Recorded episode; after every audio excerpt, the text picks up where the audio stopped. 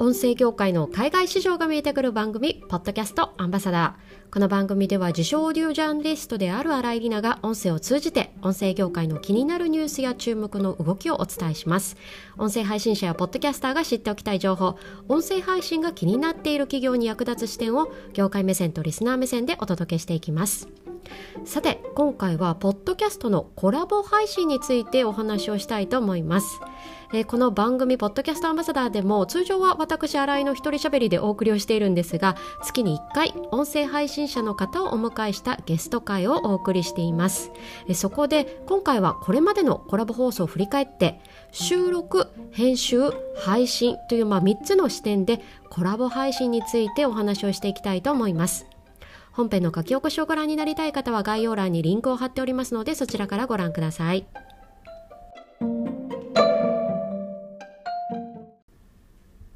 さて今回はポッドキャスターとしてのコラボ配信について振り返ってみたいと思います。まあ、そもそも音声配信をされている方の中でも個人配信、一人で配信をされていらっしゃる方って結構いらっしゃると思うんです。まあ、それこそ、ポッドキャストに限らず、ボイシーやラジオトークなどの音声配信プラットフォームでも、まあ、全体を見てみると、実は個人配信の方が非常に多い感覚です。まあ、ただそんな中でもゲストを招いたコラボ配信というのはスペシャル会といったまあ立ち位置でもよく見かけます。私もまさにそのゲスト会をコラボという形でですね、月1回のペースで実施をしてきているんですが、えー、前回月曜日までで、まあ、第8弾までコラボ放送を配信することができました。えこれまでにゲストに来ていただいた皆さんありがとうございます。まあ、今回はそんな普段個人で配信している配信者がコラボ放送で気づいた普段との違い、いろんな配信者の皆さんとのお話の中で気づいたことを収録方法、編集方法、そして配信方法という3つの視点で振り返ってみたいと思います。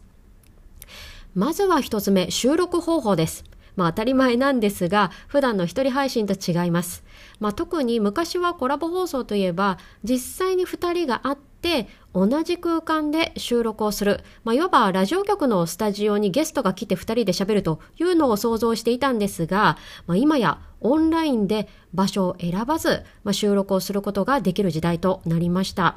私も香港に住んでいるので、例えば日本在住のポッドキャスターさんとコラボをするというのが、まあ、これまで以上にですね、オンラインのツールを使って簡単にできるようになったなというふうに感じています。えー、そこで普段私が使うのは Zoom です。まあ、過去にはですね、クラブハウスだったり、Spotify のライブ放送ができるアプリ、グリーンルームを使って収録をしたこともあるんですが、まあ、その際は、リスナーさんの視聴が多そうな時間というのも見極めながら配信ということをしていました。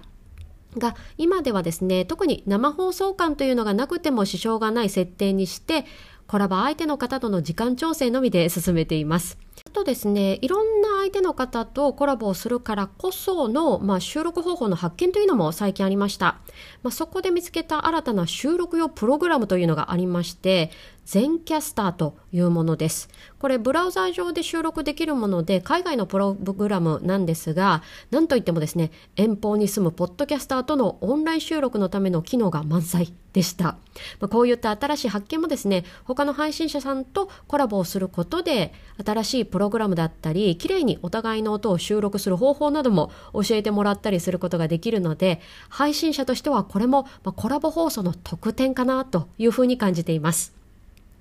さて次が編集方法についてです。えー、実は私自身の、まあ、番組はですね、普段ほとんど編集をしなくていいように作ってるんですね。まあ、収録するまでの原稿書きから構成、ここに一番時間を割いていって、まあ、実際に収録したらスマホでほぼワンタッチで放送予約までしています。ただ、コラボ放送はそういうふうにはいかないんですよね。まあ、何が違うかというと、原稿がありません。まあ、コラボ収録の場合には、ある程度テーマだったり、質問事項を事前に準備をしつつも、まあ、普段とは違うポッドキャスターたちの自然な喋りがですね、持ち味のコンテンツにしています。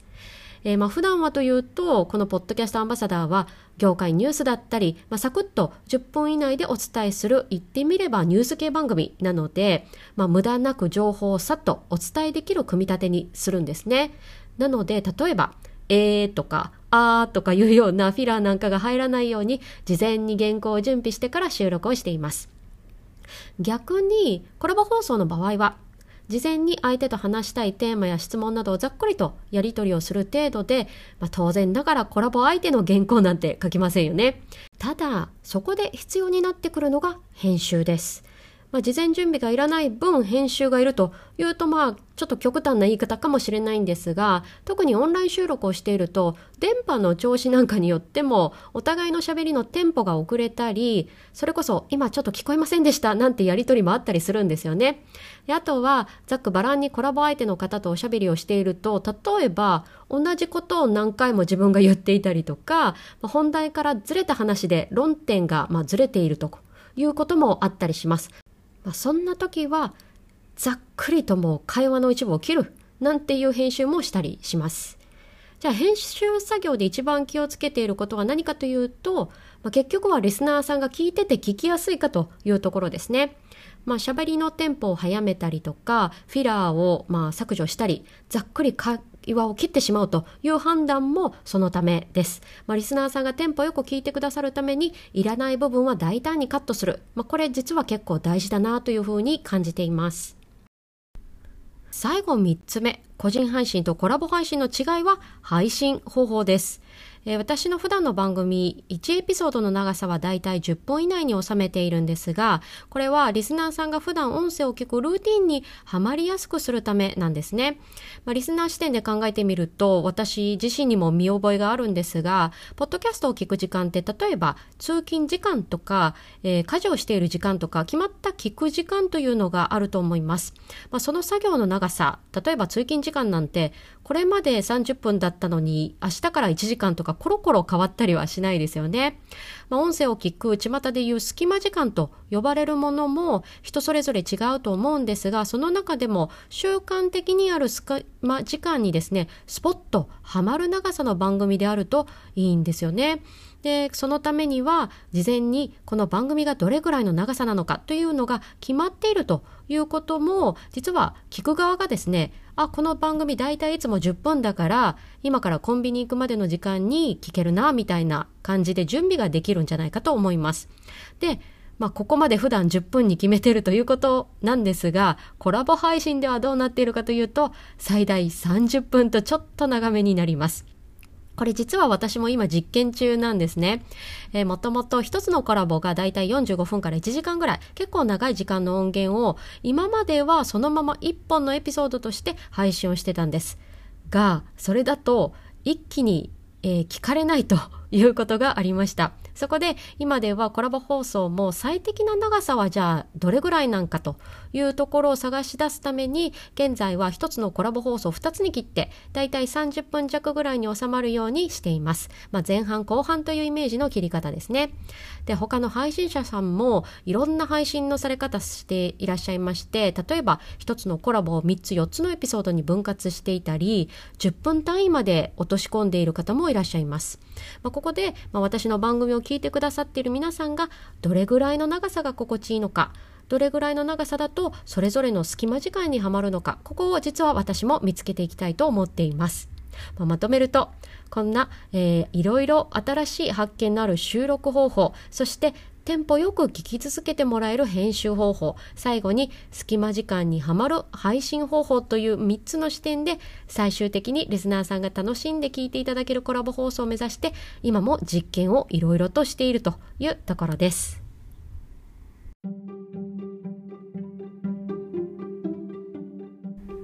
さて今回はコラボ放送で気づいた普段との違いについて収録方法、編集方法、そして配信方法という3つの視点で振り返ってみました。まあ、今月はですね、宇宙ポッドキャスターのりょうさんとのコラボ放送をリリースしたんですが、実はりょうさんもいろんな方とコラボされているとあってですね、りょうさんのコラボ相手の方から私にコメントをいただいたりと、また音声配信者の方との面白いつながりができて、放送後も何かと面白いコラボ放送だなというふうに感じじています。まあ、そういう私もコラボしていただける皆さん絶賛募集中なので、ぜひ一緒にお話ししていただける方いらっしゃいましたら、ぜひ Twitter や書き起こし配信をしているノートのコメント欄などでご連絡お待ちしています。そして今回の放送が役に立った、面白かったという方は、ぜひ Apple Podcast や Spotify からのフォローやレビューも嬉しいです。どうぞよろしくお願いいたします。最後までお付き合いいただきありがとうございました。ポッドキャストアンバサダーの新井里奈がお送りしました。それでは次回のエピソードで。